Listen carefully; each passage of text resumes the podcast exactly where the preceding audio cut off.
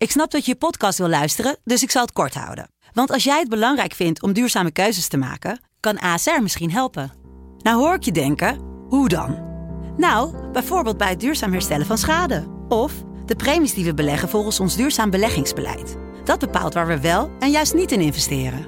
Wil je meer weten over welke duurzame keuzes ASR maakt? Ga dan naar asr.nl slash duurzame keuzes. ASR doet het. Zo, dan kan je nu lekker naar je podcast luisteren.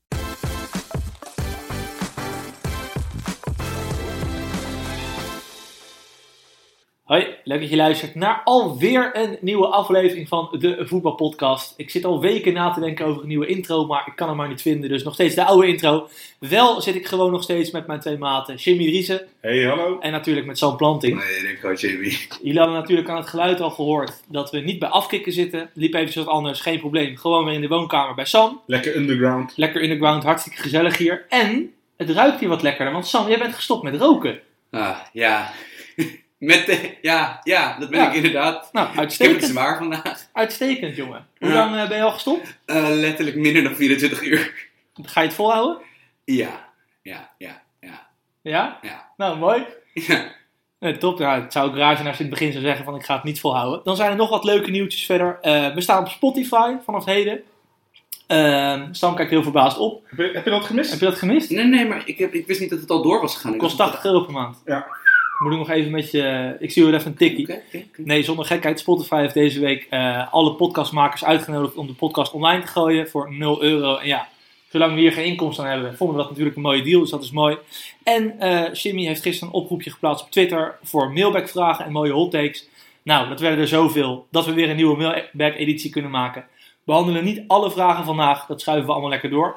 Naar volgende week maandag, Jim. Ja, want dan is de interland breekt natuurlijk. Dus Ja. ja. Interland breekt toch geen klap aan. Nee, dus eh, kunnen we weer lekker flink eh, wat vragen gaan beantwoorden. Dus het was vorige keer ook best wel leuk, toch? ja, dus mocht je ook nog daarna andere vragen hebben nu, eh, stel ze gewoon. We proppen gewoon, die, dat uur moeten we gewoon volproppen met een mailback. En Ja. wacht even, een korte vergadering. Officiële mening van de voetbalpodcast over die interlandbreak. What the fuck, waarom is die nu alweer? Dat is Ja, echt alweer, drie weken ja. geleden? Ja. Oké, Ja, dat is kut. wij, zijn, wij zijn tegen. Ik ben eh, heel erg tegen interlandvoetbal, zeker eh, vriendschappelijke wedstrijden. Eh, ja, dat gezegd hebben, eh, laten we maar gewoon lekker het competitievoetbal eh, nabeschouwen. En ik denk dat je in Nederland maar met één wedstrijd kan beginnen. Ajax AZ. Eh, de, Dag Fortuna Emmen. Ja, Fortuna Emmen. We, we ook weer zo. 3-3 toch? Ja, eh, prachtige voe- voetbalwedstrijd toch? Genoten? Nee, ik heb het niet gezien. Ik heb samenvatting gezien, ja. Laatste minuut 3-3 is toch spectaculair. Absoluut. Maar ik wilde naar Ajax AZ eigenlijk, want dat is toch een van de twee titelkandidaten tegen een club die zichzelf wil neerzetten als de grote uitdager van de top 3. Komt er niet altijd helemaal uit. Shim, hoe heb jij die wedstrijd gezien? Ajax AZ. Ja, ik, ik, ja het, is- ik kreeg een beetje het Vitesse Ajax gevoel. Snel doelpunt van Ajax. Mhm. Ik denk, ja, toen, toen dacht ik eigenlijk wel van, ja, ze gaan echt doordrukken. Deed ze in principe qua, qua veldspel ook. Eh, ik ben er nog niet zo over uit of het eh, goed van Ajax was. Ik neig naar goed van Ajax. Maar AZ viel ook wederom weer door de mand in een topwedstrijd. Ja, Sam, jij hebt een paar podcasts geleden gezegd, of misschien was het vorige week, dat AZ is een slechte tegenstander voor Ajax, omdat, zeg maar dus AZ, Ajax is slecht tegenstander van AZ. AZ heeft het altijd moeilijk tegen Ajax. Hoezo? Nou ja, kijk, dat Ajax kan je eigenlijk gewoon, en dat is bij al die balbezit georiënteerde ploegen, of dat nou het niveau City, Barcelona is, of daaronder Arsenal, of daaronder Ajax. Want dat zijn ploegen die je toch, die moet je niet gewoon, snap je, gaan uitnodigen te kunnen voetballen met Dat, dat deed AZ gisteren. Dat deed AZ gisteren wel. En het grappige is dat het, het scoreverloop was dus uiteindelijk, nou ja, eentje in de eerste helft, vier in de tweede helft. En dan had, je kan nog zeggen dat die 2 en 3-0 inderdaad makkelijk vielen. Maar eigenlijk was in die eerste helft was Ajax nog veel dominanter dan in die, eh, eh, dan, dan in die tweede helft. Dat, Het zakt een klein beetje weg, hè? het, ja, ja, maar dat moet ook wel, want Ajax, ik, ik was echt diep, ik ben, op dit moment, dit was waar ik het meest van onder de indruk was tot nu toe, dit Eredivisie seizoen, dit optreden van Ajax in de eerste helft. Ik vond eh, hoe ze AZ presten, en daar kunnen we ook even, we kunnen er ook iets gedetailleerder op ingaan, op, dat we het niet zo algemeen houden als dat, maar dat hoe AZ Ajax AZ gewoon niet over de middenlijn liet voetballen. Ik, denk ik denk dat Terwijl wij vaak AZ prijzen als een team met een goede opbouw, met goede middenvelders, met Svensson die een goede paas heeft.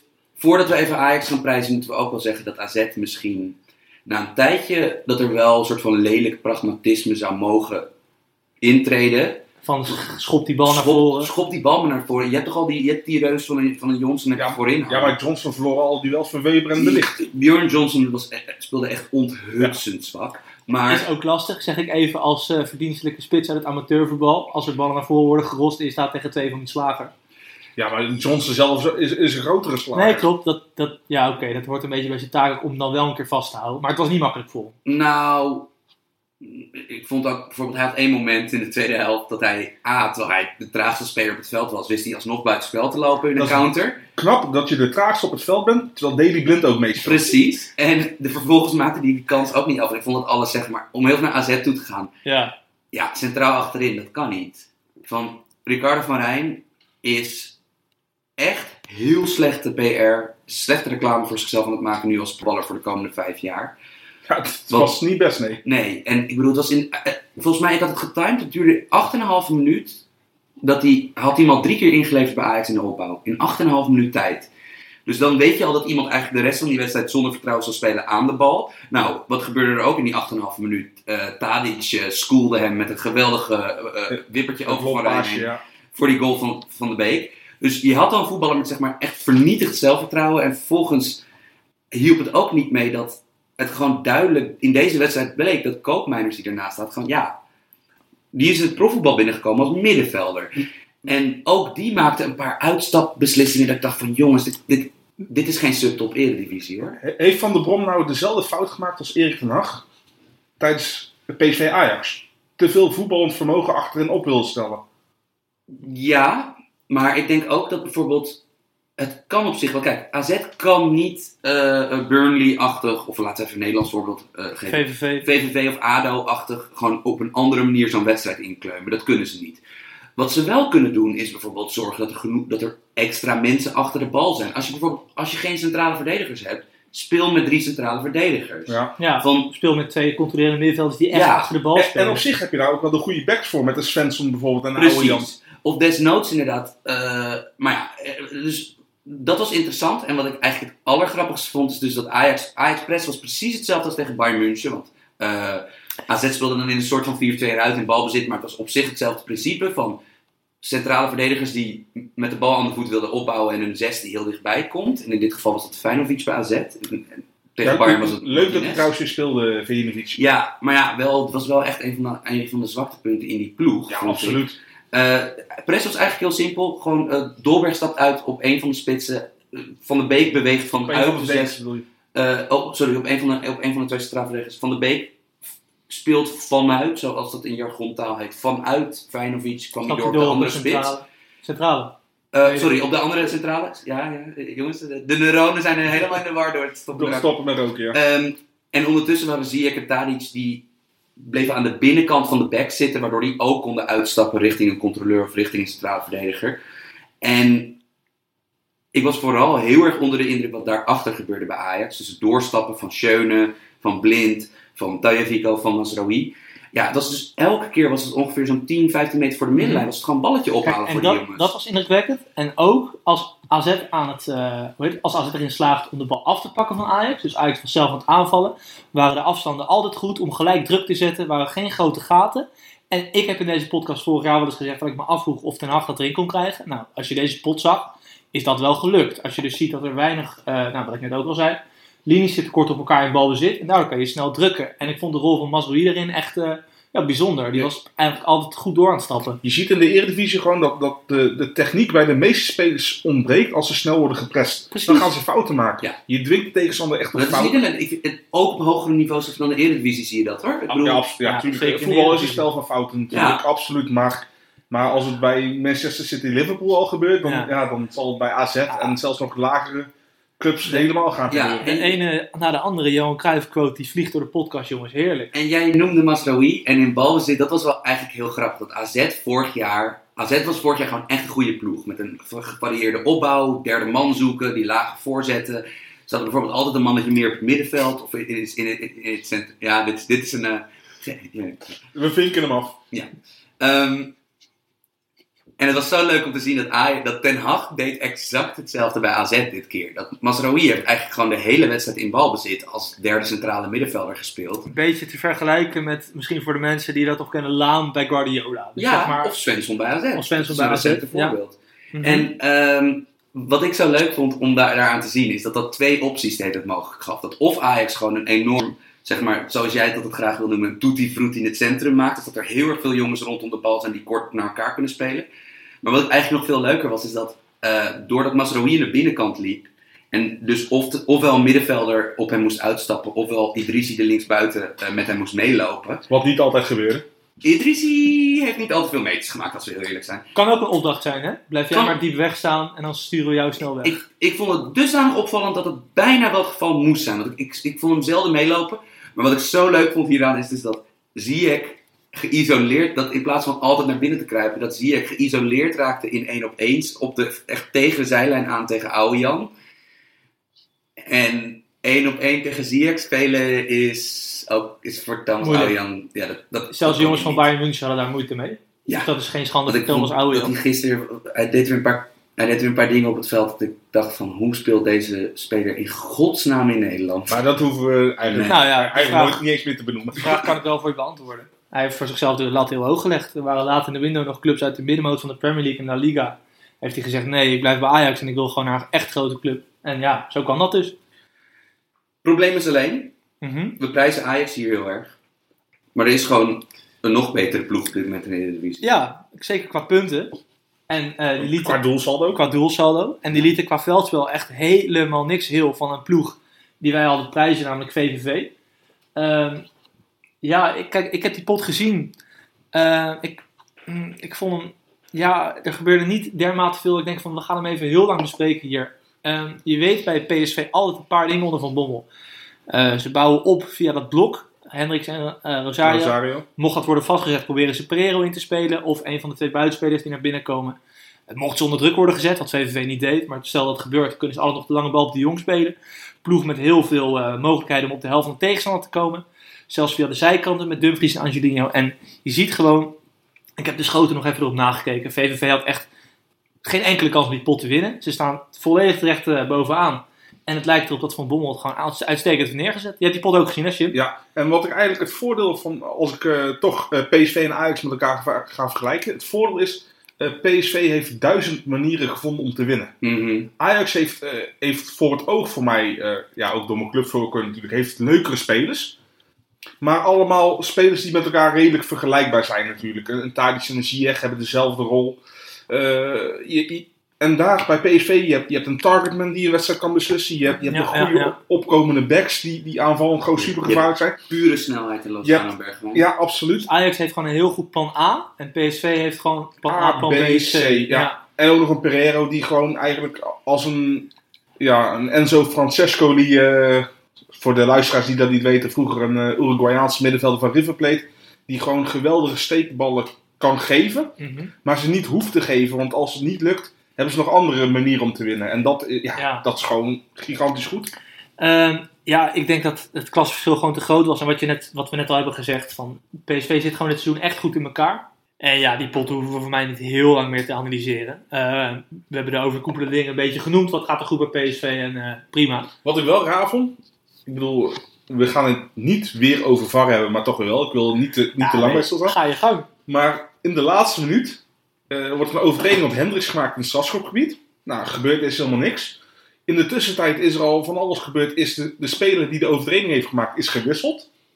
En uiteindelijk wordt die strafschop alsnog gegeven. Maar hij kan zijn tweede gele kaart niet krijgen. Of, of, of, of kreeg hem niet. Ik weet niet of hij het had kunnen krijgen. Maar hoe, ja, hoe zit dat, jongens? Ik heb geen idee. Ik heb eh, dat ook gezien wat jij nu noemt. Ik denk dat als hij die scheids... Ik weet niet wie het was. Wie was de scheids? Maakt ook niet heel veel uit. Als hij het had beoordeeld als tweede gele, was hij waarschijnlijk naar de bank gelopen. Had hij tweede gele gegeven. Maar ik denk dat hij gewoon dacht, ja, die jongen is al gewisseld. Ja, maar stel voor dat dit... Nou, kijk, in de negentigste minuut maakt het, maakt het helemaal niks meer uit... of je nou nog met 10 man of 11 man staat. Maar stel voor, dit was in de 60 minuut gebeurd. Ja, dat, dat was inderdaad interessant geweest. Ik, ik weet Ja, niet. gaat VVV dan met een mannetje minder spelen of niet, omdat hij al is gewisseld? En jij was vorig jaar rond kerst of zo, was jij, ehm, Bij jij, Spurs. was, jij was naar s- wedstrijd van League Cup wedstrijd Ja. van Spurs. Dat was drama op Ja. de tribune. En jij appte mij, hey, jij appte mij live, want jullie, jij zat In februari of januari was het. Ja, precies. En jij zat met, met je vrouw, zat jij bij min, min, min 15 graden op de tribune. En jij zat met de app van, ja, we zitten Toen nog niet zwanger, gelukkig. dat niet gelukkig. Maar we, van, ja, we zitten hier bij Goddom met 15, 15 graden vrieskou. Zitten we nu al vier minuten te wachten op iets waar we totaal geen weten van Ja. wat er is gebeurd. Ik, ik heb dus ook nu laatst, ik heb in de arena nu volgens mij voor de tweede keer een warmoment meegemaakt. Ja, gisteren met Dolberg, met die... eh, Ja, en er was dus woede van het publiek. Terwijl, als je dit uitlegt, ik bedoel, alsnog, voetbalpubliek gaat alsnog, gewoon thuispubliek gaat altijd. Maar, maar laat ze niet in spanning wachten Maar- en... En desnoods, als, als de, de KVB, als de scheidsrechters bij de KVB het te eng vinden om het woord te nemen, dat de scheidsrechter op het veld of de vierde official of de VAR official, dat die het te eng vinden om het woord te nemen, doe het dan Oh, je met tekst. via het Ja. scorebord, ja. Doe Ja. tekst op het scorebord, maar laat in elk geval weten. Bijvoorbeeld gisteren was toch een heel extreem voorbeeld, of een heel, een heel goed voorbeeld van Dolberg, gevaarlijk Sam, spel. dit doe ik bijna nooit. Nee, maar dit hebben we al zo vaak gezegd. Ja, eens. Maar communicatie buitenspel. Hij stond buitenspel. Hij stond Oh, sorry, ja, ja, Nou ja, nagaan. there you go. Want ik, eh, Hij deed dat wel heel goed met zijn linker eh, buitenkant. Maar dit hebben we al zo vaak genoemd. Ja, die communicatie moet beter. Klopt. ja, maar we geven toch wel tips. Maar er luisteren ook mensen KVB naar de Ja, inderdaad. Misschien... Nou, van de KNVB, er luistert zelfs een international, heb ik begrepen. Eh, niet iemand die nu elke week wordt opgeroepen door Oranje, maar wel iemand met interlands die nog steeds eh, een contract heeft bij een profclub, toch? Oké, doen we verder geen uitspraak over. Wordt geluisterd door internationals klasse. Weird move, Erik. Ik ga snel doorschakelen naar het eh, volgende clubje, naar de volgende wedstrijd. Clubje. nou ja, ik dacht, we hebben Heerenveen, de Graafschap en Feyenoord staan. Eerst Feyenoord doen? Ja, kunnen we het over de wissel hebben? Nou ja, kijk, je bedoelt met de wissel de switch van 4-3 naar 5-3-2. Ja. Dat bedoel jij. Ik wil hier even Gio eh, verdedigen. Ik hoor hier naast mij het woord Bosveld van Sam, waarmee natuurlijk wordt gedoeld op het feit dat op het EK 2004.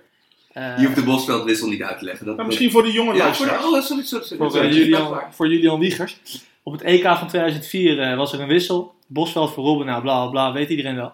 Ik vond niet zo'n gekke wissel. Ik snapte hem helemaal in theorie. We lopen hier altijd. Gio af te fakkelen. Natuurlijk. En, en 9 van 10 keer gaat goed. Maar even, laat me even uitpraten, man. We lopen altijd hier af te vakken dat hij niks verandert. Dat hij altijd 4-3 speelt. Dit was gewoon een perfecte wissel. Hij staat met vijf man achterin. Want hij bracht Van Beek in voor eh, een aanvaller. Voor Larsson. Larsson, ja. Ja. Die overigens ook weer echt geen knikker raakte op één knikker na. Maar goed, die speelde niet goed. Hij bracht Van Beek in. Nou, hij had twee koppers in het centrum. Van Beek en Botteguin. Hij had nog Jan-Arie van der Heijden. Dat wil ik niet bestempelen als een goede kopper. Maar oké, die stond ook in het centrum. Je speelt met drie man daarvoor op lijn. Waardoor je dus ruimte weggeeft aan de zijkanten. Nou, wat gaat een Eredivisie ploeg dan doen? Voorzetten pompen. Ja. Die kan je allemaal wegknikken. En je speelt gewoon die wedstrijd uit. En ja, de eerste kans die ze tegenkregen was omdat Malatia net buiten zijn eigen 16 meter gebied balverlies leed. Nou, Ja. als jij 4-3 speelt, of 4-4-2, of 5-1-4, maak, Was, het zo was gek, het ook gebeurd maak het zo gek als je wilt. Als jouw linksback balverlies heeft buiten zijn eigen 16, 5 metertjes erbuiten, dan wordt het gevaarlijk voor de tegenstander. Dus ik vind het heel Maar het is overdreven toch dat ook, daar... het is toch ook als je al, was. er vanaf. Ik, bijvoorbeeld, ik luisterde heel oldschool. Ik luisterde deze wedstrijd via de radio. Dan was hij volgens mij wel een stuk spannender dan dat je het op de tv zag. ik. Absoluut. Sowieso geen kwaad woord over radioverslagen op wedstrijden. Vind ik altijd leuk. Maar, nou, ik, ik, ik vertrouw het inzicht van de radiocommentator genoeg om te zeggen van... Dit was een wedstrijd waar Feyenoord niet per se heel, het heel makkelijk had. Dus in dat geval is het toch volledig verdedigbaar dat als je op 1-0 voorkomt, dat je dan gewoon... Ja, nee, het- het was ook een flauw grapje van me. Want eigenlijk, eh, het Nee, probleem maar dit was serieus Nee, maar dit was een, van talk, mensen. dit was Ja, een talking point hoor. Maar, maar ik, ik vind het, het probleem vind ik niet zozeer in verdedigend opzicht. Ik vind de balbezit vind ik het gewoon hartstikke slecht. Ja, Laten we het daar eens over gaan ja, hebben. Ja, maar je bedoelt vanaf de eerste minuut al. Ja. Ja, natuurlijk. Maar ik wil nog één erover zeggen. Vorig jaar hebben we hem allemaal Cocu geprezen, omdat hij Lucas erin durfde te Natuurlijk, gooien en. Rosario af en toe. Nee, Toen maar was dit, het goed en dan nu gaat het fout. maar dit zijn toch altijd mooie onderbuikgevoelens waar ik zelf ook gewoon aan meedoe. Van eh 9 van 10 keer gaat het goed en dan zeg je er niks van. Je pakt die ene keer eruit dat het verkeerd gaat. Ja, precies. Nou, precies. Af en toe is dat toch gewoon ook wel lekker. Nou ja. Maar het is gewoon, wat het is, dit is weer voor de zoveelste keer is dit weer dat Nederlandse idealisme, wat gewoon in het, in het voetbal, wat, wat, wat gewoon kwalijk is. Een buitenlandse ploeg zou hier geroemd om worden en zou zeggen: Jongens, dat hebben ze professioneel Ja, uitgespeeld. bijvoorbeeld, ik heb vier jaar lang, ik, dat geef ik al toe, ik ben nu niet meer fan van die club. Eh, in recente week al helemaal niet meer. Maar ik heb Manchester United? Nee, ik heb vier jaar lang heb ik ehm, eh, elke wedstrijd van Juventus gekeken. Oh, ja. In die periode dat eh, met Conte, eh, maar dat Pirlo er was. Ja. Gewoon, ik kijk eigenlijk altijd voor Pirlo. En ik heb dus denk ik 120, 130 wedstrijden gezien waarin Conte gewoon, ja, lekker spits eraf voor een verdedigende middenvelder, middenvelder eraf voor een extra verdediger. Ja, maar omdat, Eh, het, It- omdat het Italianen zijn, wordt dat geromantiseerd. Ja, terwijl Precies. bijvoorbeeld, dat is, ja, heel simpel. Als je dan vervolgens kijkt naar hoe vaak Juventus met één doelpunt verschil won in die periode. Terwijl het echt geen netenploeg was hoor. Ik bedoel, Nee. dat was gewoon een voetballende ploeg. Maar ja, het was wel gewoon een ploeg die, die begreep wanneer het klaar is in een En wedstrijd. dan Wanneer eindigde je- ze in een 5-4-1. Ja, dat was meestal. En een 5-4-1 met meestal dan ehm, drie brekers op, onder die vier op het middenveld. Ja. Dat, Ja, ja, prima toch? ja, prima. Gewoon dat, dat, dat bijvoorbeeld eh, in wedstrijden waar Juventus in de eerste helft op voorsprong kwam, waren er meestal weinig, geen aanvallende wissels. Omdat je wist dat Conte vanaf minuut 75 drie van dit soort wissels ging doen.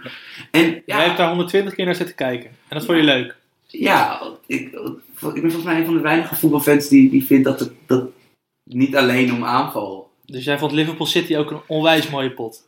Daar heb ik zo meteen wel wat mening Oh, leuk. Gaan we daar zo meteen over door. Sim, ik hoorde jou nog zeggen vanaf minuut 1 het voetbal van Feyenoord slecht. Het, het is zo voorspelbaar. Eh, ja, ze hebben Klaasie in principe voor de verdediging staan. Vorig jaar El Amadi. Eh, als die niet wordt gevonden, dan is het echt, eh, ja, laat eigenlijk een tegenstander probeert altijd eh Bottegien vrij te houden. Ja. En dan Altijd. hopelijk eh, via een back op te bouwen, maar dat gaat zo traag. Ja, clubs die tegen Feyenoord moeten, zet Van de Heide onder druk. Zet Klaasie onder druk. Nee, je Je bent hebt er. eigenlijk heel de angel. Het rare En is, dan moet je van Persie nog een schop geven en dan ben je er. Ja. het rare is dat Feyenoord genoeg... Bijvoorbeeld Feyenoord zou nog ineens een ander systeem hoeven spelen. Maar zou bijvoorbeeld met drie centrale verdedigers en één heel back heel hoog kunnen opbouwen. Mhm.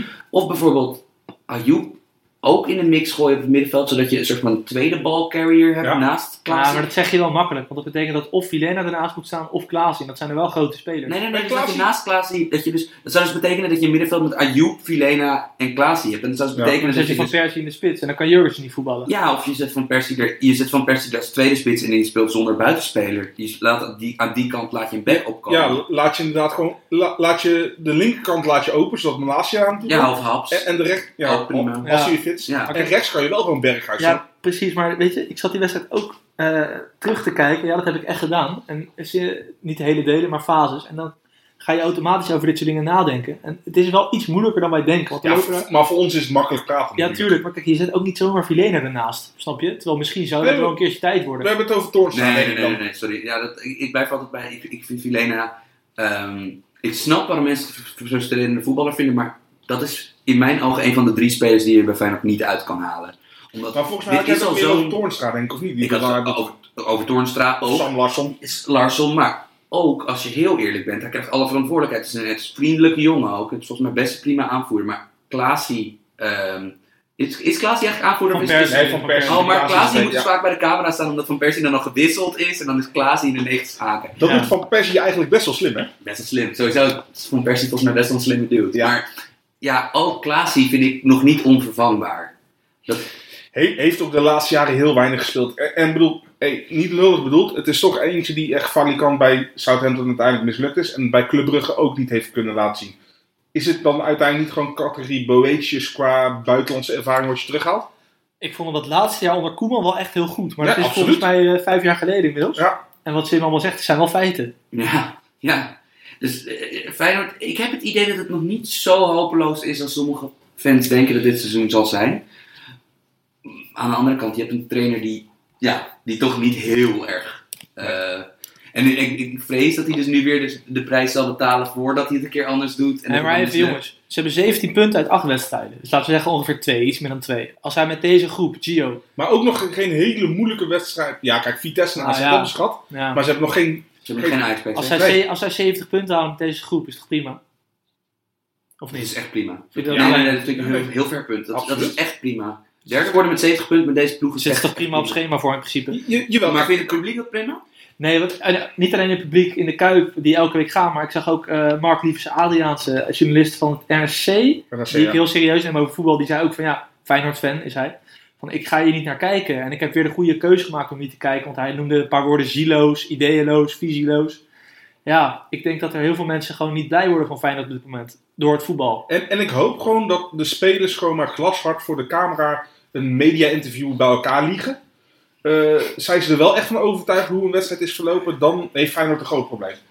Want ze vonden dat. Ja, dat het allemaal een beetje tegen zat. eh, Ze hadden het geluk niet. Het baltje moet net de goede kant op. Ja, maar, Ja, ja. maar ik heb Toornstra mij laten vertellen dat ze nog meedoen om de titel. Dus, eh, dus sowieso is er een aparte mediastrategie bij Feyenoord Ja. gaande nog altijd. Ja, Ik zou dat gezien de kracht van PSV en Ajax niet echt gaan roepen. Want dat gaat je alleen maar, eh, snap je, gezeik opleveren op de lange termijn. ja, Ja. En hoe erg wordt El, El Amadi eigenlijk gemist? ja, heel erg. Ja, Heel erg. Ik hoop dat ze trouwens Karsdorp gaan huren.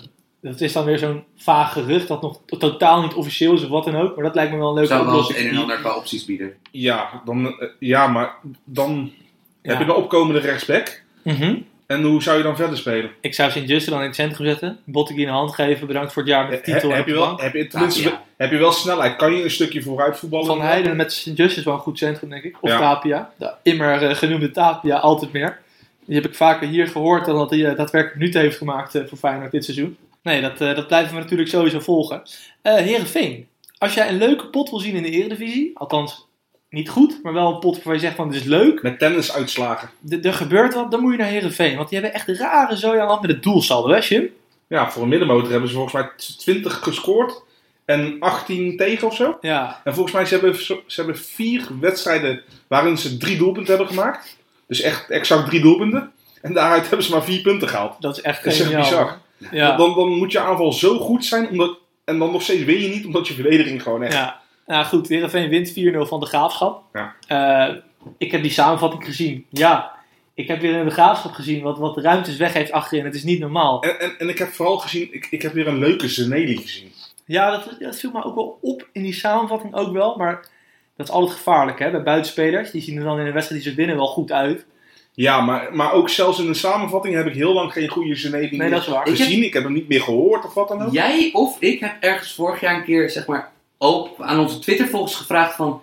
Jongens, wie is de grootste samenvattingsvoetballer? Ik weet niet meer wie van ons het vroeg. Ik weet alleen wel nog dat Arbers en Sorry? dat toen alle Heerenveen-twitteraars uit de grot tevoorschijn kwamen en allemaal zeiden... Oh, dit is 100%, het is 100.000 fucking procent Arbers en En als dat het niet is, is het Sam Larsson. Ja, Ja, maar eh, ik, eh, ik ben bij Heerenveen altijd gecharmeerd door één speler. En, en niet alleen vanwege de naam. Flap, Ja, man. Dat is een goede speler. Echt, echt goede, gewoon e- echt, echt zo'n eredivisie opgeroepen voetballer. voor Jong Oranje weer. Technisch, technisch goede speler. eh, is redelijk lang. hij heeft een hele goede, hij heeft een hele goede schaar. Ja maar, ja, maar hij loopt goed. En natuurlijk, ik bedoel, Heerenveen is sowieso al... Met Vlap en Bulthuis heb je natuurlijk al all-star namen. Maar, Ja, maar Flap kan tenminste nog voetballen. Wat Bulthuis af en toe laat maar zien, je jongens. hebt ook de GOAT der voetbalnamen sinds kort bij Heerenveen lopen. Jess Hoornkamp. Jizz Ik Hornekamp. wist dat hij ging komen. Ja, maar goed, als je nou iets is waar je niks aan kunt doen, is het je naam. Dus dan gaan we die jongen... Nou, ja, hij niet, maar zijn ouders die zou op zich anno 2000 je kind niet Jizz moeten gaan noemen. Ik zou zeggen, schrijf een brief naar zijn vader. En dat dat helemaal niet kan. Jammer, jammer dat Hugo Walker niet meer, niet meer eh, er is. Want anders komt dat schot met Jess Hoornkamp. Zou toch wel een stuk mooier zijn. Ja, dat zou top zijn. Ja. Ehm Heerenveen speelde natuurlijk... hem erin. Ja, nee, laat de winnaar, hè? de ontlading, hè? voetbalgeneuzel. Ehm dit wordt een beetje niche allemaal, woordgrapjes over mensen hun naam moeten we niet doen. Wij moeten gewoon lekker voetbal analyseren, dus dat ga ik maar weer even doen. Want Heerenveen speelde tegen de Graafschap. En de Graafschap wordt getraind door Henk de Jong. Hartstikke sympathieke man. En Henk de Jong, die zei een paar weken geleden in een, in een interview na een wedstrijd... Wij hebben een Jupiler League ploeg in de Eredivisie. Nou, ik denk dat wij het er allemaal mee eens zijn hier in die podcast, toch? Ja, van tevoren hadden we al gezegd dat dit by far de slechtste ploeg was. We hebben ze de eerste pot zien spelen tegen Feyenoord. Die wonnen ze. Feyenoord stond met negen man. En toen zeiden wij allemaal van... Deze ploeg gaat eruit. Ja, want zelfs een, een, een stilstaande klok staat twee keer per dag goed. Klopt. En hoe kan het nou dat jij dan Henk de Jong bent... en je hebt geconstateerd dat jouw ploeg met afstand de slechtste ploeg is in de Eredivisie... en dat jij alsnog hetzelfde gaat doen als de rest. Je gaat 4-3 spelen. Je probeert via de zijkant aan te vallen. Je speelt mandekking op het middenveld. En je weet dat iedereen dat ook doet... terwijl je de mindere ploeg hebt. Dus je Ja. gaat niks anders doen. Je doet precies hetzelfde als de rest... terwijl je mindere spelers hebt. Ja, waar eindig je dan? Wat zijn de verwachtingen van wat, wat zijn de verwachtingen binnen de club? Wat willen de supporters? Is ook wel natuurlijk een beetje belangrijk om mee te wegen. Want als, als hij binnen is gehaald van, eh, bij de graafschap van je moet 4-3-3 spelen. Ja, oké, maar ik denk dat trainer altijd moet proberen om meer punten te halen dan er in die selectie zitten. Ja, nee, ab- absoluut. Maar ik snap gewoon niet dat hij... Dus hij heeft die analyse gemaakt. Dit is de slechtste ploeg van de eredivisie. Nou, prima. Hij zegt het wat Dat is in netter. ieder geval een goede analyse. Hij zegt het wat netter naar de jongens toe. Dat snap ik ook nog. Maar waarom ga je dan hetzelfde doen als iedereen? Snapt jullie daar iets van? Hoop op toeval. Nee, nee, nee. Oh nee, dit is iets structureels.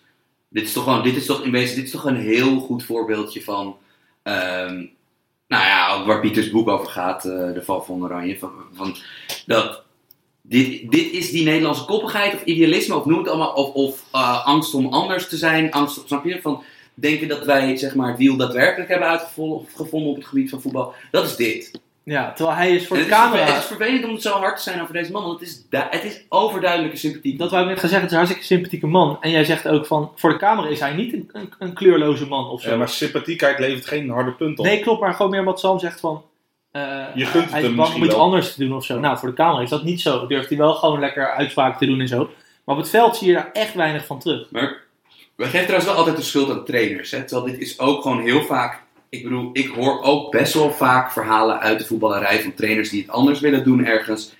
En dat gewoon bijvoorbeeld al die spelers daar niet voor openstaan. Of dat gewoon, snap je, tactisch mentaal niet aankunnen. Van, dat bestaat ook, hè, die, die mogelijkheid. Dus, eh, mogelijkheid. Dus we hoeven niet per se altijd de trainers schuld geven. Aan de andere kant, de trainer bepaalt eh, in welke formatie je speelt. En dan snap je, de, de tactiek, die, dat is In, uiteindelijk in, zijn in beslissing. Nederland gelukkig nog wel. Er zijn landen Ja. waar dat niet zo is. En, Waar het bestuur de opstelling maakt. Ja. en in dat opzicht is het natuurlijk gewoon hilarisch dat we nog steeds allemaal hetzelfde systeem spelen. Nou, niet meer allemaal. Daar moeten we binnenkort nog een podcastje over maken. Want ik zie een kentering hoor. Zeker in het rechte rijtje. Nou, minim. Ja, Minim. let op. Volgende week misschien kom- ga ik opeens om de oren slaan met feiten. Zo'n planting. Let op. Oh, ga je dan ineens wel voorbereiden? Ja, ik bereid me al de top voor. Want eh, ja, ik heb nu namelijk ook mijn laptop voor me. Het zegt dat het blokje Nederland is afgesloten. Dus we gaan naar het buitenland. En ik zat zaterdagavond een beetje te zappen. Ik zat drie wedstrijden tegelijk te kijken. moet je natuurlijk nooit doen als je echt serieus wat wil zeggen. Dus dat zal ik ook niet te veel gaan doen zometeen. Maar om half zeven trapte af United. Om half Tegen? zeven eh, United Newcastle. Ja, tegen Newcastle. Ja. Om half zeven trapte af Real Madrid uit bij Alaves. En om half zeven trapte af Bayern München thuis tegen Borussia Mönchengladbach. Gladbach. en die hadden het alle drie moeilijk. Alle drie topclubs. En ik zat te zappen in drie competities. En ze hadden het alle drie moeilijk. En ik zat bij mezelf te denken, ja. Zitten alle te zeggen van, oh, tegenwoordig heb je superclubs en die winnen alles. En de competitie is in oktober al beslist en zo. Nou, dit jaar niet. Dat is het overkoepelende thema tot nu toe. We hebben een paar eliteclubs, topclubs, die altijd ver komen in de Champions League. Die zitten echt een beetje in de problemen. Ja, ik, ik, ik, qua statuur wil ik Manchester United nog wel in het rijtje noemen. eh, Bayern München en, eh, Ja. en Real Madrid. Heel goed. Maar qua problematiek absoluut niet. Nee, en ook, ik vind het grappig is, het zijn drie verschillende. Ik zit nu te denken, nu, jij het zelf presenteert. Want ik, ik zat zelf. Welke wedstrijd keek ik naar? Ik keek, ik, welke, ik keek er één live en ik heb er eentje teruggekeken. eh ik Ik hoop dat je van United niet hebt gekeken. Ja, die heb ik Oh. gekeken. En Sukkel. ik heb, ik heb Real Madrid heb ik later teruggekeken. Want Bayern heb ik al vrij vaak onderuit zien gaan de laatste weken.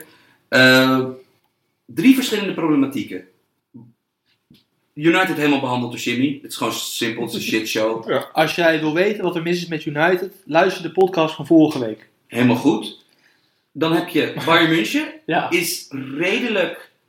Dat is, dat is er eentje die ik heel erg herken uit het basketbal met de merk voetbal. Want ah, die Amerikaanse sporten is toch, omdat er geen transfermarkt is, en het lange contracten. Ja. En je ziet gewoon heel vaak dat daar dynastieën, dus teams die tien jaar lang vet goed zijn geweest, dat die gewoon op een gegeven moment moeite krijgen doordat hun sterren op een leeftijd zijn Te oud zijn en te veel verdienen. te Dus oud zijn, te veel verdienen, te veel statuur hebben. En Bayern München heeft op dit moment te veel spelers die gewoon niet meer super zijn. Maar ik heb vorige week in mijn niet aflatende strijd om deze podcast gewoon een beetje korter dan een uur en een kwartier te laten zijn, heb ik het kopje Bayern tegen Ajax voorbeschouwen geschrapt. Nou, achteraf natuurlijk een legendarisch slechte beslissing, maar goed, wisten we het toen niet. En toen hoorde ik jou, Sam, wel nog in een bijzin zeggen van, laat je niet in de maling nemen en denk dat de problemen bij Bayern structureel zijn. nee, ja, het, Of andersom het- je? het puntverlies ik, ik, ik- het puntverlies, het puntverlies toen de tijd. Mhm. Ook omdat ik namelijk, ik blijf erbij, dat heb ik ook Between the Post, eh, ik heb volgens mij in die analyse van Ajax Bayern ook gewoon aan het einde geschreven van, ehm Bayern München heeft genoeg oplossingen. Van, je hebt een Games van 27, je hebt een Thiago Alcantara van 26. Nou ja, als die in je machinekamer staan, zolang je het beste, en, en zolang je het beste duo eh, eh, vleugelverdedigers in Kimmich en allemaal de hele wereld hebt. Die oplossingen zijn er wel. Het probleem is alleen, dat, hoe doe je dat? Want je kan Robben en Ribéry nu, niet nu permanent op de bank houden. Hetzelfde geldt bijvoorbeeld, je kan ook niet zomaar centraal achterin Sule, Gavi Martinez opstellen en Hummels en Boateng Maar gewoon jij vindt dus Robben, jij vindt Robben Ribéry niet meer goed spelen de laatste Nou weken? ja, als je, als je, laten we die wedstrijd van. We hebben, volgens mij hebben de meeste kijkers zullen Bayern Ajax hebben gezien. En daarin zag je het volgende: dat Ribéry en Robben kunnen nog altijd verschrikkelijk goed voetballen. Er is alleen één probleem bij die dribbelacties van hun allebei. Dat zijn natuurlijk redelijk gelijksoortige spelers. Ribéry is iets meer tweebenig en een passer. Ro- Robben is natuurlijk iets explosiever en meer een schutter. Maar het zijn uit, in wezen zijn het gewoon jongens die 45 graden gedraaid moeten staan. eh, en dan snap je gewoon dribbles moeten maken. En die al jarenlang zo spelen. Ja, en een paar dingen komen erbij kijken. Ze hebben A, altijd hulp nodig vanuit hun rug van die backs. Nu wil het zo zijn dat Robbery, het duo Robbery, nog Kimmich en Alaba in hun rug hebben. Nou, dat zijn de beste backs ter wereld. Aanvallend vind ik, gezien. aanvallend gezien. Dus dat is prima. Maar dat betekent dus wel altijd dat Bayern München dus altijd voorin op beide flanken meestal twee mensen volledig al kwijt is. Vervolgens heb je in de box heb je altijd Lewandowski en Müller staan. Want Müller komt altijd bijtrekken als aanvallende middenvelder. Ja, dat betekent dus dat, voor de mensen die goed hebben meegeteld, dat je maximaal vier mensen in, die te- in, in, snap je, in een tegenverdediging hebt staan. Als dat vervolgens, als van dat kwartet er eentje gewoon een spelmaker is die niet van verdedigen houdt, en de andere drie Thiago Cantara? ja, of Games. En de andere drie 30-plussers zijn. Ja, dat is redelijk makkelijke wiskunde. Van ja, dat gaat inderdaad dan tegen tegenstanders die het slim kunnen uitbuiten. Ja, Gaat dat mis? En je kon zien dat, ik bedoel, hoeveel goede tegenaanvallen had, had Ajax eh, eh, vorige week? Echt, echt Ja. zeven of zo. Maar zou, zou, eh, je kan aan meerdere oplossingen kan je denken. Je zou bijvoorbeeld eh Müller zou je weer op de flank kunnen zetten. Ja, sowieso, sowieso is de eerste oplossing in mijn ogen is dat je no, Games nooit meer moet roteren. Die moet altijd spelen. Ja. Ja, hij was er zelf ook volgens mij niet heel Ja. over. Nee, nee, nee, sorry. Je- Ik, ik viel je erbij. De eerste Maar- oplossing, ja, helemaal mee eens. Wat nog meer? Eh, ja, ga je... eh, Het nadeel is ook eh, dat een Tolisso vind ik geblesseerd is. Maar ga je een Goretzka ga je die iets terughoudend laten spelen. Wat ik eigenlijk zonde zou vinden. Maar eigenlijk moet Goretzka... Heeft, Bayern München heeft een goede Goretzka nodig op, Ja. op, op Hebben dit ze. Rudy niet te makkelijk laten gaan, wellicht? Achteraf is altijd makkelijk Ja, klopt. Er zaten natuurlijk zoveel nieuwe jongens. En, en ze gingen natuurlijk niet vanuit de Blijft politie Tolisso, ja. Dus, En ze eh, hebben Renato Sanchez ook ineens weer opgeduikt natuurlijk. ja, Opgedoken. Maar waarom Sam, is het dan de afgelopen jaren wel goed gegaan? Omdat toen Boat en Hummels beter waren? En, Nou, luister, ik bedoel, de- deze ploeg heeft nog altijd extreem veel kwaliteit. Van, ga ook absoluut niet ervan uit dat er een andere ploeg dan Bayern München kampioen wordt in Duitsland. Want dat, dat wordt het niet. Bayern München wordt gewoon kampioen. ja, ik zat aan te denken, het is super jammer dat je nu niet een heel goed Red Bull Leipzig hebt. Of, een heel goed, Dortmund met Klopp of Tuchel of zo. Dat Dortmund echt- krijgt nu alle aandacht door spectaculaire overwinningen. Maar wij hebben Dortmund genoeg zien spelen om te weten dat dat gewoon een prima ploeg is. Maar die, dat is nog ja, geen top. dus Bayern wordt wel kampioen, omdat er misschien gewoon een goede nummer 2 ontbreekt. Ja, maar deze ploeg... Maar ze moeten nu gaan doorselecteren. Ja, als deze ploeg tegen de Liverpool, Cities, eh, Paris Saint-Germain's of eh Juventus van deze wereld komt te staan, op dit moment worden ze afgeslacht. Want er moet, er moet iets veranderd worden. Ehm, en de derde crisis, daar kan je, daar kun je ook, bij Real Madrid is het eigenlijk een stijlcrisis. Mhm. Ronaldo is weg en ik vond het super cool dat ze zoiets hadden van, weet je wat, we vangen dit intern op. We hebben zoveel goede spelers. En dat ging ook goed op het begin. Het ging al Ja. goed en het is leuk voetbal. Het is een soort van tiki-taka zoals we het van Spanje gewend zijn, maar dan met iets meer, met meer bite aan het einde. Maar dat gaat dus nu, wanneer Bill en Benzema niet super Mhm. zijn zoals in de eerste weken. Ik bedoel, dit is echt, ik, vond dit, ik vind dit raar man. En, en wie vergeten we nou wie geblesseerd is? Ja, Isco. Dat het misschien wel mijn beste speler was. dat is eh, hun beste het speler. En, nou ja, en, en de ene beste Maar speler, ik heb- eh, Marcello was er ook niet. Maar, Nee, dat zijn misschien wel aanvallend hun twee belangrijkste spelers. maar is- en Isco. Maar blijft ik, raar heb met... Real eh, Madrid, een ploeg met zoveel talent. ja, Ik bedoel, ze lopen zich echt helemaal stuk. Ja, ik heb vorige week even eh, een, gesprek, eh, een gesprekje gehad hierover met een van de jongens die voor ons schrijft bij Between the Post. En die zei van, joh, ik zie in de opbouw niet echt problemen. Casemiro moet onder Lopetegui wel iets meer voetballen doen dan hij eerst deed. Maar, Maar ze creëren ook volgens mij bijna nee, maar dat Ja. is het. Dus zeg maar, even heel grof gezegd. In de Dus eerste, verderop op het veld. in de eerste 60 meter gaat het lekker. Hebben ze nog Kroos, hebben ze nog Modric, prima. Maar in die laatste 30 meter, en ze hebben nu, in de laatste 30 meter gaat het dus niet goed. En ze hebben nu 409 minuten niet gescoord. Ja. ja, en ze hebben ook geen eh, expected goal cheater in Ronaldo meer natuurlijk. Nee, zelfs Helemaal niet. van een 0,2 kans, eh, voor de luisteraars die het niet weten, dat is een hele lage scoringskans. Ja. Maar met Ronaldo weet je gewoon dat hij een paar onmogelijke doelpunten gaat scoren. En dat hij ook gewoon acht schoten gaat nemen. Ja. Altijd. En dan neemt eh, er valt er wel eentje binnen. Maar ik had van Benzema meer verwacht. Ja, en bijvoorbeeld, weet je wie de la- laatste weken moeilijk heeft? Terwijl hij het natuurlijk... Asensio? Ja, Ja. Asensio heeft het moeilijk, terwijl hij heeft alle talent van de wereld. En het is gewoon wachten tot hij een Ja, wereld maar er zijn al meer schijnwerpers op hem. Ja, en ook van het, het systeem klopt nog niet helemaal. Dat bijvoorbeeld, het is duidelijk dat hij toch gewoon, hij lijkt het allerbeste te zijn als hij als linksbenige rechtsbuiten zou Ja. kunnen spelen. En nou ja, het probleem is dat je duur, duurst betaalde jongen eh, daar ook speelt en dat ook wil doen. Dus hetzelfde geldt bijvoorbeeld, ze hebben dus nu weer, weer een beetje zo'n Isco-probleem van een paar jaar geleden. Dat eigenlijk hun leukste en creatiefste voetballer die Dani Ceballos is. Maar ja, als je die wil opstellen, moet je Ja, Asensio op de dat, dat is geen Eh, Isco. Dat is niet de jongen van de kwaliteit van Isco. en, maar jongens, iedereen weet dat het achteraf mooi wonen is en makkelijk praten is. Als ze uiteindelijk Courtois gewoon niet hoeven te halen en het geld toch elders moeten investeren. Als ze eventueel ergens mee in problemen Ja, zijn. kijk, achteraf is het mooi wonen. Zo noem je dat toch Ja, altijd? zeker. Ja, Ik, zei, ik zei het net nog. Ja, oké, mooi.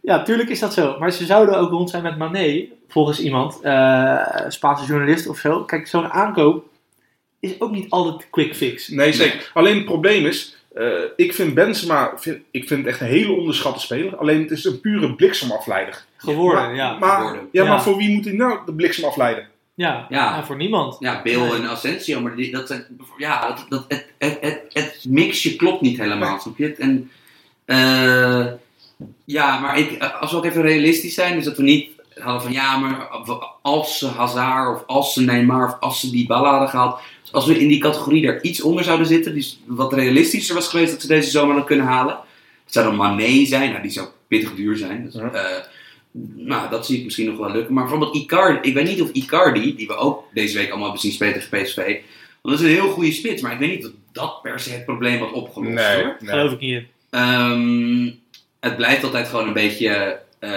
bij Real Madrid, het blijft altijd hun grote kracht is ook hun grootste zwakte. Is dat ze hebben zoveel goede spelmakers. Snap je? Ze hebben eigenlijk drie van de vijf beste spelmakers ter wereld in één team. Moet ze ook Modric, Kroos en Isco. Maar moet ze ook niet zoals uh, alle het Spaanse team een tijd heeft gedaan, zonder eh spits spelen? Dat zou ik niet doen. Ik zou nu juist misschien wel die Mariano Diaz in de spits zetten. Die snel is en gra- graag naar de goal wilt. En ook niet gaat meevoetballen, maar juist diep weg blijft. Dat, dat zou ik nu misschien wel kiezen. Ik zou een extreme keuze maken. Dus of wat Erik voorstelt, of wat jij voorstelt. Dus Asensio of zo. Maar dit is net niks. Wat? Maar ik hoor jullie dus eigenlijk allebei zeggen, Benzema moet eruit. Ja, ik denk wel dat je Ik, ondertussen... ik als groot voorstander, eh, Ja. helaas wel. Stel nou dat bijvoorbeeld Real Madrid dit jaar niet om de prijs meedoet, wat toch redelijk onacceptabel is voor het Real publiek en voor het Real bestuur, dan vrees ik heel erg voor Lopetegis. Ja, uit eh, tuurlijk. Dat moet je sowieso al doen na vier keer niet winnen. Maar ik zou dan denken van ja, gooi je dan op de lange termijn en probeer het een keer zonder Bill Benzema. Want je moet doorselecteren, want dit zijn duidelijk niet meer Ja, de aller, allerbeste. Ja, en wat je nou zegt, ben ik het helemaal met je eens. Alleen ik zit nog niet het gedeelte van of het onac- onacceptabel zal zijn. Eh, het enige manier omdat het onacceptabel is, puur omdat eh, Barcelona ook niet geweldig is. Maar jongens, eh, je beste speler, althans eh, je belangrijkste speler, heb je net verkocht op het juiste moment. Ik bedoel, je hebt gigantisch veel plezier van hem gehad jarenlang. Heeft je talloze prijzen bezorgd. Laat het een transitiejaar zijn, maar laat het dan ook echt een goed transitiejaar zijn. Ja, maar zo werkt het helaas. Dat is dus, dat is dus helaas. Dat is Ja, dus inderdaad dat, gewoon... dat, dat werkt bij een topclub Dat is de niet. voetbalpodcast oplossing. Ja, En dan heb je de lange termijn heb je er voor, voordelen van. En de Florentino Perez oplossing. Is Neymar. Als dit zo doorgaat, wordt of Hazard Neymar of trainer eruit. ja. Super Of, of beide. Waarschijnlijk beide. Of beide. Maar we gaan het sowieso volgen, want het is wel, ja... Real Madrid is synoniem gewoon voor een club die altijd om de Champions League meedoet en, En La Liga. hoe dat is niet waar. Hoe niet. Atletico, hoe Atletico-esque is het dat zij eigenlijk sinds die Supercup tegen Real hebben ze nog geen goede wedstrijd gespeeld dit jaar? En, en, en gewoon, ze, ze doen gewoon mee om de titel. En wat Ja. ik wou zeggen is ook van La Liga heb je dus wel een heel goed Atletico Madrid. En heb je dus wel een Ik redelijk al- goed Sevilla. Ik heb Atletico, Atletico Madrid al eigenlijk afgeschoten in deze podcast. En ja, die, die kaatst de bal gigantisch naar me terug. Eigenlijk zijn wij te lief, hè. Want als een Arno Vermeulen of zoiets doms zegt, dan gaat hij echt niet twee weken later zeggen... ja, Kuipers is arrogant. Dat was gisteren zijn thema. Oké. Heel goed, heel goed. want jij kijkt studio voetbal. Nou, ik zag dit op internet voorbij komen. Ik, ik vond het Ja, zo juicy dat ik moest Als je aanklikken. elke week een uur of langer over voetbal praat, gaat het echt wel gebeuren dat je af en toe een ketsertje maakt. Alleen, wij zijn natuurlijk eigenlijk te lief voor onszelf dat we het allemaal gaan benoemen. Dat zou Nee. Arno Vermeulen of Kenneth Perez zou dat nooit doen. Nou, maar wij zijn zij niet en daar eh, moeten we het eigenlijk ook maar bij laten. Ja. Maar waar ik het over had, inderdaad, eh, Atletico is toch, ja, toch Ja. doet gewoon weer mee. Staan er mooi tussen. En de Sevilla ook. Ik, ik heb aan het begin van het seizoen heb ik hem twee potten van Sevilla gezien. Was ik gigantisch onder de indruk. Ja, het is heel direct voetbal. Hè? Ja. Sanabria, Machine. leuk. Eh, André Silva, die toch blijkt te kunnen scoren. Hoe, hoe zullen ze zich in Milano voelen? Ja, bedoel, Die, is, eh, die, die heeft volgens mij al zeven in liggen. maar Pablo Machine, ik heb heel erg het idee dat dat stiekem gewoon een Paulus uh, Menkveld is of zo, wat dan ook, of noem, noem een Duitse naam. Want dat is gewoon een enorm Duits voetbal. Want dat zijn, eh, ze willen de bal helemaal niet, Nee. snap je? Gewoon lang naar voren schieten, pressen. De Duitse naam is Apollos Menkveld. Paulus, ik, ik probeer de P- een PM-naam niet in eh, te- niet die Jens Bouwman of zo. Nee, maar dan, moet- dan moet je dus iets met een P en een M. Ah, Jens oké. Jeremy's, dat is wel echt de meest Duitse naam ooit. Ja. Shout-out. Nee, Sevilla, Maar- hartstikke leuk Maar inderdaad. dat is echt leuk, man. En Ja. ja, ja sowieso, die, die, die Spaanse competitie blijft eeuwig onderschat. Want Nou, kijk, maar weer, kijk maar weer in de Champions League. het is dat de Premier League dit jaar wel echt leuker en ook iets beter is geworden. Maar ik begin het een beetje eens te worden met Guardiola. Die zegt van, joh, de Premier League is de beste competitie ter wereld op het gebied van branding en marketing. Maar voetbal is La Liga beter. Ja, maar dat zeg ik al jaren. En ik vind het leuk dat je aanhaalt. Dan is de Russische competitie nog beter. Want die hebben volgens mij drie goede resultaten in de Europa League en in de Champions League gehaald deze week. Ja, Dus, eh, dan kan je natuurlijk bij die Russische clubs wel zeggen, daar wordt van door zakenman en door het bedrijfsleven heel veel ingepompt. Maar dat zegt misschien niet heel veel over de breedte Nee. van de competitie. nee, maar, maar zon- zonder gekheid. eh, leuke ploegen in de, in de La Liga. Eh, Ja, tof. ik, ik hou ervan. Ehm, mochten jullie op de achtergrond het geluid horen van een slijptol of een cirkelzaag of zo, dat klopt. We zitten weer bij Sam in de woonkamer. En Sam die heeft een balkon. Nou, dat is natuurlijk hartstikke lekker. Alleen eh, af en toe dan in de binnenplaats zijn er wel mensen aan het werk. Ja, maar dat is de prijs van in een enorme juppenbuurt wonen. Want ah, gewoon eerlijk gezegd toegeven, de voetbalpodcast wordt in een best wel in een, in de hipsterwijk in Amsterdam. Er is een hoop gentrification aan de gang. Ja, dus dat, dat betekent dat altijd al die fucking huizen zijn altijd, die zijn altijd onder verbouwing. Dus- FC Afkikken zit wel gewoon lekker in een wat meer eh, normale buurt. Gewoon normale jongens. Dat is ook... eh ook We eh, hebben gewoon een goe- goede studio. hebben we Kijk, daar gaat de slijptol weer. Nee, FC Afkikken heeft een topstudio. Mocht je ook je podcast willen opnemen, kan dat bij hun. Eh, hebben ze aangeboden. Denk je nou van, joh, die gasten die blijven maar lullen over tactiek en zo. Ik wil het anders doen. Kan gewoon bij FC Afkikken. Stuur je even een berichtje naar hun en dan komt het helemaal goed. Hebben we nog één topclub in de problemen, dat is Barcelona. Nou, die hebben we vorige week ook al even besproken. Mocht je daar wat eh, meer over willen weten, de aflevering van vorige week staat natuurlijk gewoon nog online. En dan gaan we even naar de grote roze olifant in de kamer. Namelijk de topwedstrijd van het weekend. Liverpool-Manchester City. Ja, waarom... eh, we zitten, wat is het, in minuut 50 van deze podcast. En niemand heeft echt aanstalten gemaakt om hier over Nee, te gaan praten. Maar dit is gewoon een echte... Vroeger had je Kasparov tegen Karpov. Dat Ja. waren schakers. ja. En ja, eigenlijk was dit gewoon het voetbal-equivalent ervan. Ik, heb, ik kon niet kijken en ik ben hem ook niet gaan terugkijken hierdoor. Parkeerde Guardiola de bus? Eh, voor Manchester City en Guardiola begrippen echt, ja. Ja, ja, gewoon... eh, hij had zoiets van, ja, alles behalve geklopt worden op snelheid door Salah, Firmino, Mané. Dus eh, weinig press op, op Liverpool. eh 4-4-2, ze- of in een 4-4-1-1 zelfs verdedigden ze met, met eigenlijk alleen Aguero die druk zetten. En dan David Silva die een beetje Henderson in de weg liep. De rest gewoon echt op eigen helft. Liverpool preste wel, maar dat werd opgelost door City. Van eh, City, dat weer eigenlijk de oude truc die ze eigenlijk altijd doen met zware, zwaar pressende ploegen. Dat is eh, drie centrale verdedigers. Dat was dus rechtsback Walker die achterin bleef met de twee centrale. Ehm, twee controlerende middenvelders, Fernandinho en de immer beter wordende Bernardo Silva. Want het is ondertussen echt een oorcategorie middenvelder aan het worden bij City.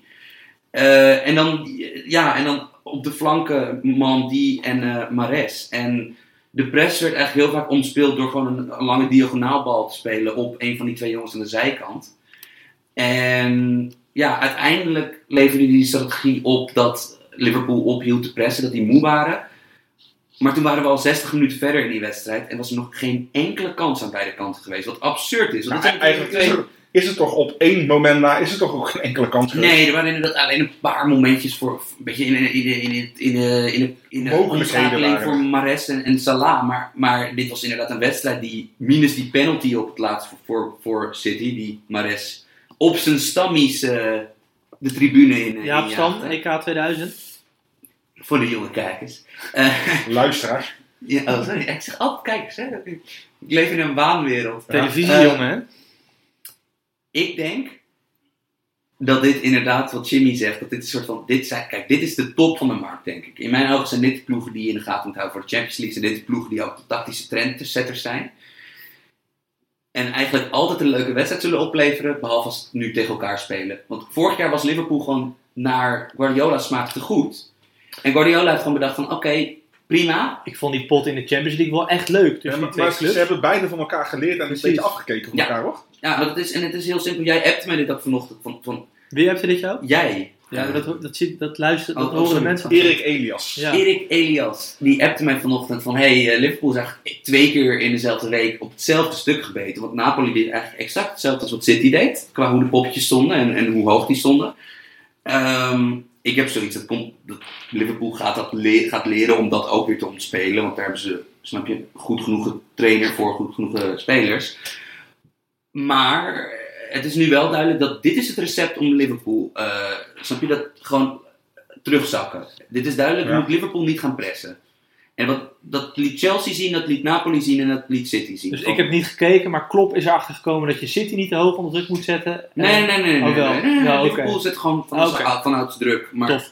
City speelde er gewoon redelijk slim doorheen. Dus geen aanrader om terug te kijken voor mensen. Of was het tactisch dan wel weer Oh leuk? nee, ik bedoel, dit is een, wedstrijd, dit is een 90 minuten durende wedstrijd waarin er echt letterlijk niks gebeurde. Oké. Ja, van, dit is dus alleen maar voor de hoog, oh, je, hoog Asperger tacticus Ja. gehalte is dit misschien nog een moeite van terugkijken. Of voor de bewakers in Guantanamo Bay. Om Ja. als martelfilmpje te gebruiken. ja, Nou, het is vooral, wat, het maakt, kijk, ik heb, en jij nog meer Jim neem ik aan, van, ik heb duizenden slechte voetbalwedstrijden gekeken, maar Ik heb er ook duizenden gespeeld. de moeilijkste, de moeilijkste om voor mij te verteren zijn de wedstrijden waar je echt heel erg wat van verwacht en die dan helemaal niks. Ja, maar we worden, we worden toch als liefhebber, het hoort er ook een beetje bij, eh, word- worden toch ontelbare keren teleurgesteld met mooie affiches Ja. die uiteindelijk gewoon ruk blijken te Ja, zijn. Wil Dat- Curver, die zei ooit, Wil Curver, de techniektrainer, vroeger eh, trainer van Feyenoord geweest, die zei, we kijken nog voor het verwachtingspatroon. Ja. En eens in de zoveel tijd komt het uit, maar heel vaak ook niet. Maar goed, die ene keer dat het uitkomt, is het wel weer genoeg drugs, Ja. zeg maar. Krijg je er wel weer een kick van om het weer een half jaar vol te En houden. slechte wedstrijden kunnen wij natuurlijk ook gewoon analyseren. Toch? Sterker nog, we doen niet anders. ja, ik we zitten elke week de Eredivisie een half uur te bespreken. Goed zo. Gaan we even door naar de mailback. Ja, zoals gezegd, Jimmy had een oproepje op Twitter geplaatst. Nou, in grote getalen werd daar gehoor aangegeven. Eh, we hebben er vier uitgepikt voor nu. En de rest schuiven we lekker door naar volgende week. Sorry voor alle mailback-vragen die zijn gesneuveld in mijn DM's. Ik moet ze echt leren opschrijven. Ik heb echt het idee dat ik redelijk veel, redelijk veel mailback-vragen in Nou, maar enthousiast in ontvangst neem en die dan volgens niet aan jullie doorsturen. Nou, weet je, Dus mail, eh, mail alleen nog maar naar eh, mijzelf of naar Erik toe. ja, Sam komt er niks van terug. ik geef gewoon wel om jullie jongens, als jullie een vraag insturen. Nee, dat is gekkigheid. En de eerste vraag is van Reinier Mors. Die vraagt, wat vinden jullie van het niet selecteren van Oude Jan en Til voor Jong Oranje? En de reactie van Van der Brom. Ik zal even een beetje context geven. Jong Oranje kan zich niet meer kwalificeren voor het EK. Eh, onder 21 of zo, of onder 23, weet ik veel. Om onverklaarbare redenen is Erwin van der Looy momenteel de bondscoach van Jong Oranje. En die heeft gezegd, we kunnen het EK niet meer halen. Ik ga doorselecteren en met andere jongens aan de slag voor een volgende fase. Alleen dat is raar, want hij heeft bijvoorbeeld Bart Ramselaar wel Ja. opgeroepen. Ja. En die is ouder dan Til. Ja. Eh, dus hij sprak zichzelf een beetje tegen. En Van der Brom die zei daarover, schandalig, die jongens moeten er altijd bij zitten. Nou, wat vinden wij ervan? Ik vind het goed dat Van der Brom voor zijn spelers opkomt. Eh Til en Oudejan kunnen best nog wat leren van potjes tegen Jong.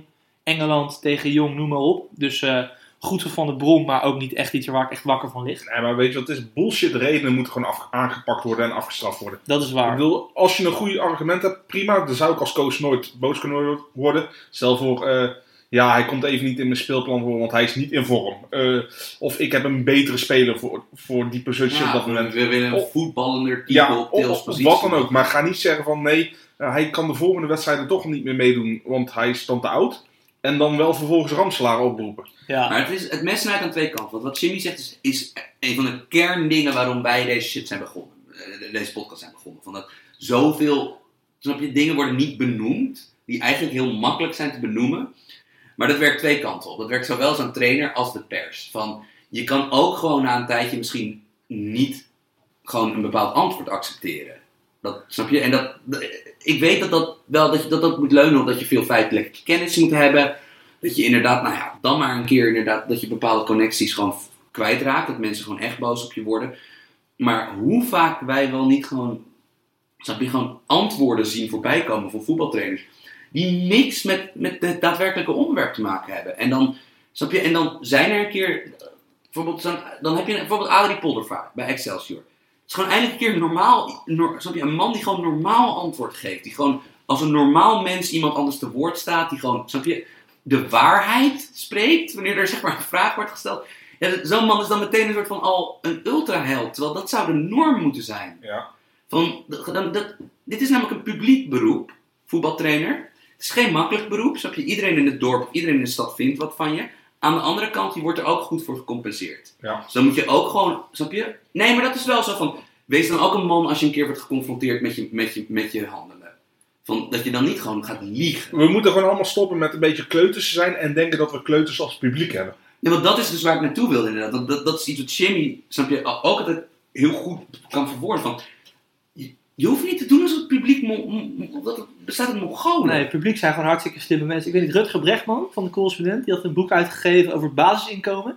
Die is daar echt in talloze landen over geïnterviewd. En hij zei, de domste vragen worden gesteld in Nederland. En als we in Nederland... Journalistieke vragen hebben. Ja, precies. En eh, in Nederland wordt er, zei hij althans, door mensen die journalistiek bedrijven altijd een beetje gedaan alsof het publiek echt achterlijk is en er echt niks van af weet. Terwijl, ja, inmiddels zeker op voetbalgebied, zeker de mensen die deze podcast luisteren, maar ik denk ook over het algemeen, mensen vinden diepgang best wel een beetje leuk hoor. Ja, st- sterker nog, mensen zijn niet meer voor de gek te houden, want je kan overal kan je, kan je hele wedstrijd terugkijken, samenvattingen. Je kan statistieken overal downloaden. Ja. Eh, je kan via social media kan je al... Wat dacht je van forums en Twitter en dat soort dingen? wat Ja, Ja, nee, dus eh, ik denk niet dat Reinier Mors eh, had verwacht dat het deze wending zou Ja, nemen. het escaleerde heel snel, Ja. sorry. maar we zijn niet boos. Het escaleerde volledig uit de hand. Maar eh, nee, we zijn inderdaad niet boos. Te- teleurgesteld in Erwin van der Looy. Maar ja, ik was al teleurgesteld op het moment dat Erwin van der Looy aangesteld werd. Nou, ik was sowieso al een beetje teleurgesteld dat Van der Looy eh, de coach van Jong Oranje was. Maar goed, Reinier Mors denk ik goed antwoord gehad op zijn vraag. Volgende, van de Twitter-user Bergwina. Hij heeft een avatar van Memphis. Dus dat is wel eh, een pluspunt. Memphis, vriend van de voetbalpodcast. Wordt altijd, eh, speelde trouwens gisteren spits tegen Paris Saint-Germain. Bij Lyon 5-0 op zijn kloten gehad. Dat is een beetje jammer. Maar had nog één stiftje waarbij hij bijna de bal over Buffon heen stifte. Memphis Depay. Dat was wel echt legendarisch geweest. Buffon, keeper bij PSG inmiddels. Maar die kon er nog net met een handje bij. Goed, dat geheel terzijde. De vraag van Bergwina. Denken jullie dat Rosario, Pablo Rosario van PSV, zijn plek aan Guti, Gutierrez van PSV, gaat verliezen? Nou mannen, wat denken jullie? Ik, ik vind het nog heel lastig in te schatten van is het...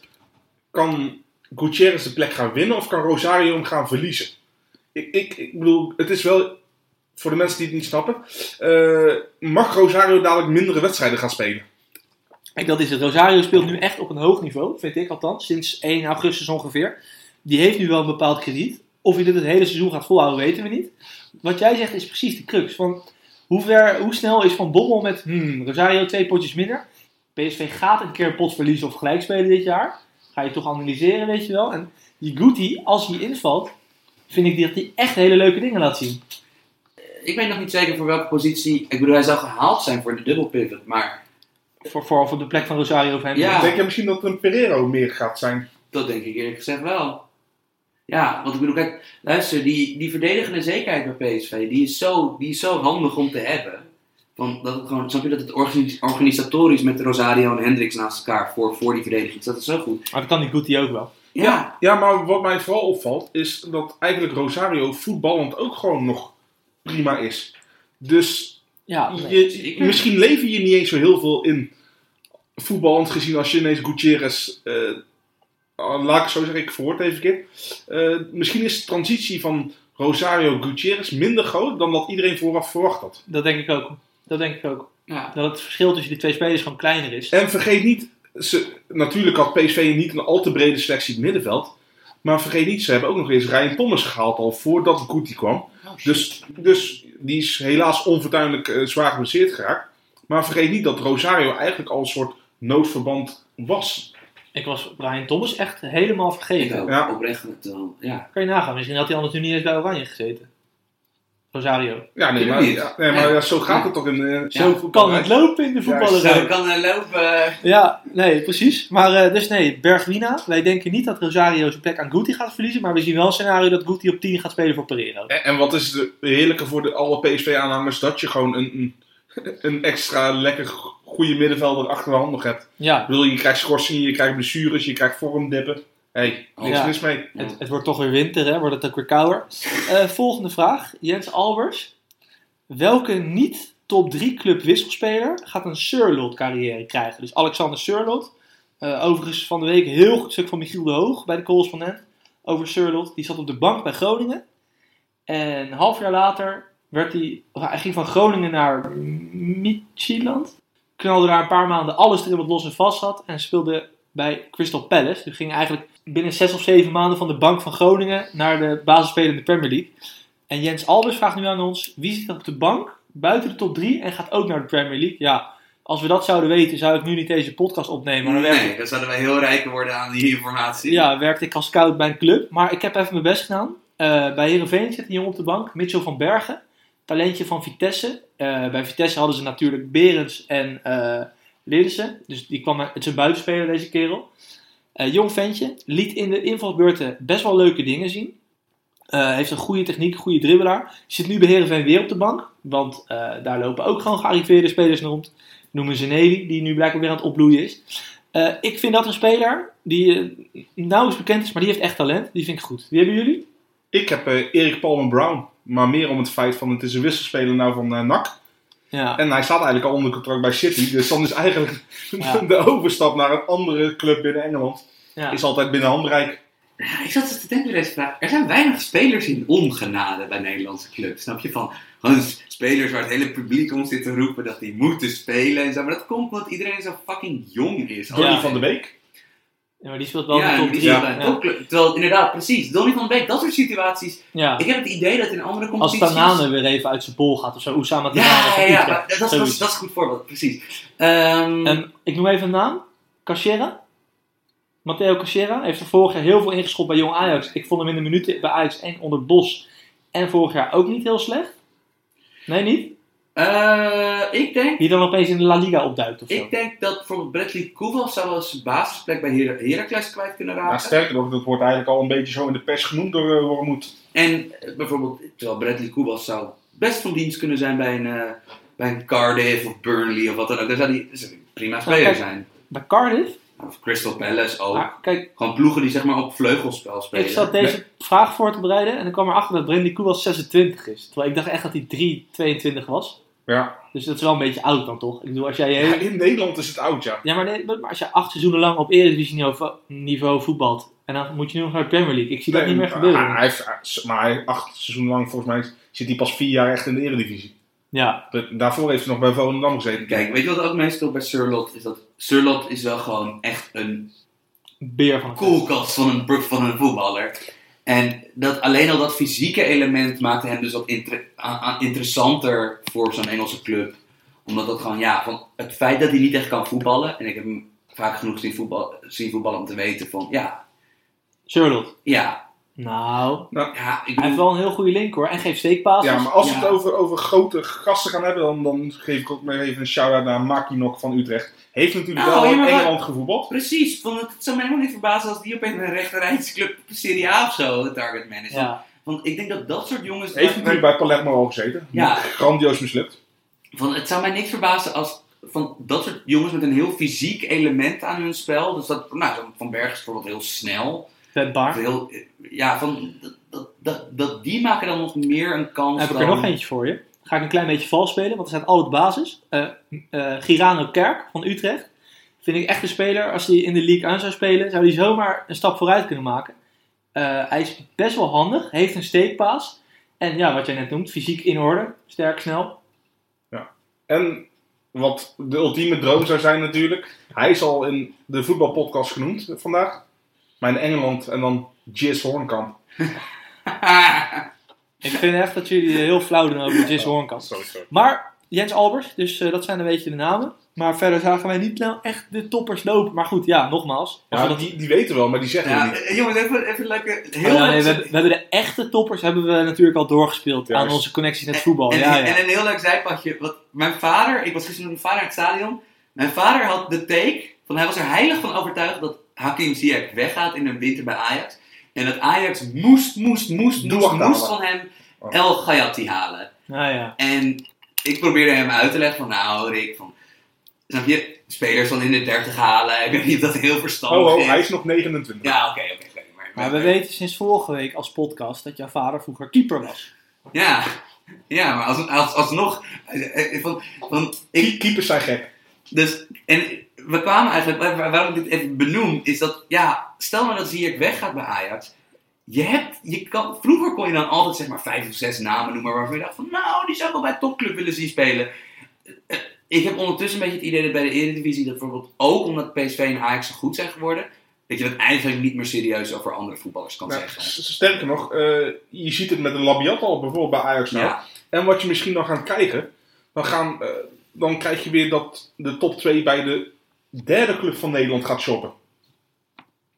Ja, nu moet ik het altijd aan elkaar praten met een bruggetje. Nee, ik ben Ja. het helemaal met je eens. Ja. graag, dat hoor ik graag. nee, maar dat is, dat is, dat is inderdaad interessant. Zeg ik maar eh, eh, 14 keer per week.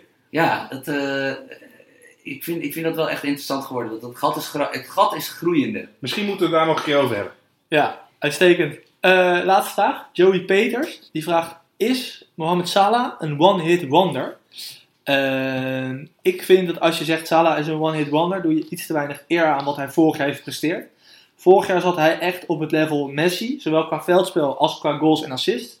Niet normaal. En dat hij nu dit jaar niet op dat niveau zit, wil niet zeggen dat hij een one-hit wonder is. Ik weet, niet- ja, ik weet niet hoe jullie dat zien. Kennen jullie de term regressie to the mean? Nee, Progression to the mean. nee ik, ik ken dat niet. Dat, is, dat gaat gebeuren. Ja, maar leg, leg het even uit. Ja. Uiteindelijk eh, heeft iemand een bepaald level wat hij altijd wel weer gaat halen. En dat trekt zich altijd wel weer recht over de langere termijn. Zowel in positieve als negatieve, negatieve zin. Eh, Salah die krijgt nog steeds hele goede kansen en creëert nog steeds hele goede kansen. Dus die ballen gaan er een keer invallen. En plus het feit ook, hij zal ook een keer het geluk bij hebben dat juist minder grote kansen er ook in gaan. Met Salah gaat dat helemaal Ja. goed komen. Als hij geen output meer zal hebben in zijn onderliggende sta- statistieken, dan heb je een probleem. Maar dit, ja, noem Kijk. het gewoon even een slamp. Kijk, vorig jaar was die man elke 80 minuten of zo betrokken bij een goal of Dat assist. was ook bizar. Zoiets, denk ik. Zag je dit op Ziggo Sport staan? Nee, ik heb- nee, nee, nee, nee, nee, nee. Ik- Volgens mij heb ik je letterlijk dit statistiekje twee weken geleden aangeleverd inderdaad. Dat, het per, dat het per minuut inderdaad. Klopt het? Volgens mij was het zelfs Ik minder. zoek- ik roep zo Het 80, was maar- minder. En als die man dan nu op 200 of 180 minuten per goal of assist ja, dan is hij opeens menselijk geworden. Sterker nog steeds, hij heeft nog steeds eh, qua expected goals en expected assists volgens mij het hoogste eh, aantal, eh, zeg maar de hoogst gecreëerde kansen en scoresmogelijkheden. Nog hoger dan een Hazard bijvoorbeeld. om het, heel, om het die van- gigantisch goed is dit om jaar. het van het statistieken naar, het- naar het menselijk te, te brengen. Van, als je Liverpool ziet spelen, van, dan zie je twee dingen. Je ziet, je ziet Salah met zijn snelheid, elke linksback en linker centrale verdediger, enorm veel problemen opleveren met al die acties van hem. En B zie je nu gewoon, heet het gewoon een hele rits kansen missen. Maar wat wij proberen te zeggen hier is van, die kansen gaan, snap je, die kansen gaan er soms een hele tijd heel erg vaak in en soms een hele tijd niet. Maar het feit dat die kansen gecreëerd blijven worden is tien keer belangrijk. En het feit, eh, als je volgens mij naar het programma kijkt van Liverpool, volgens mij moeten ze daar tegen Huddersfield en tegen Cardiff. Ze moeten tegen Huddersfield, Cardiff en Fulham in de, kom- Ja. in de komende vier wedstrijden. Tussendoor ook nog tegen Arsenal. Ik heb toevallig net opgeschreven dit... dit, dit, dit Nee, eh, maar, maar dit- het kan zomaar zijn dat hij inderdaad drie assists en drie goals in die wedstrijden maakt. Maar goed, Salah is dus niet een one-hit wonder voor ons. Nee, Nee. duizend procent niet. Oké, maar niet mensen afschrikken om vragen te stellen. We vinden dit soort vragen hartstikke leuk. Ook al denken we van, nou, misschien eh, zitten we er anders in. Want dit is wel een jongen die stelt vaak vragen en die zijn vaak leuk. Want we hebben hem niet voor niets nu behandeld, toch? Kijk, en, en wij hebben ook niet, kijk, ik bedoel, wij hebben het nou wel over onderliggende statistieken. Maar dan nog steeds kan iemand het wel een one-hit wonder vinden natuurlijk. Ik bedoel, wij, wij, zijn ook niet, eh, wij zijn ook niet wetmatig. Nee, wij hebben Toch? wat dat betreft ook maar gewoon een podcastje die we gewoon lekker vol praten. Wel met onwijs veel goede mening natuurlijk. Oké, dankjewel voor het luisteren. Volgende week zijn we terug met een analyse van Nederland tegen Duitsland spelen we volgens mij, hè? Ja, Voor de ja Nations en, League. Bel en België. En Nederland tegen België oefenen dan. Ja. Oké, hartstikke leuk. Gaan we dat sowieso benoemen. En eh, natuurlijk de mailbackvragen die allemaal zijn ingekomen. Bedankt voor het luisteren. Tot volgende week. Shout-out Ignacio Tuutero. Shout-out Leo Koswal. Shout out PS Ikedia. Prrr.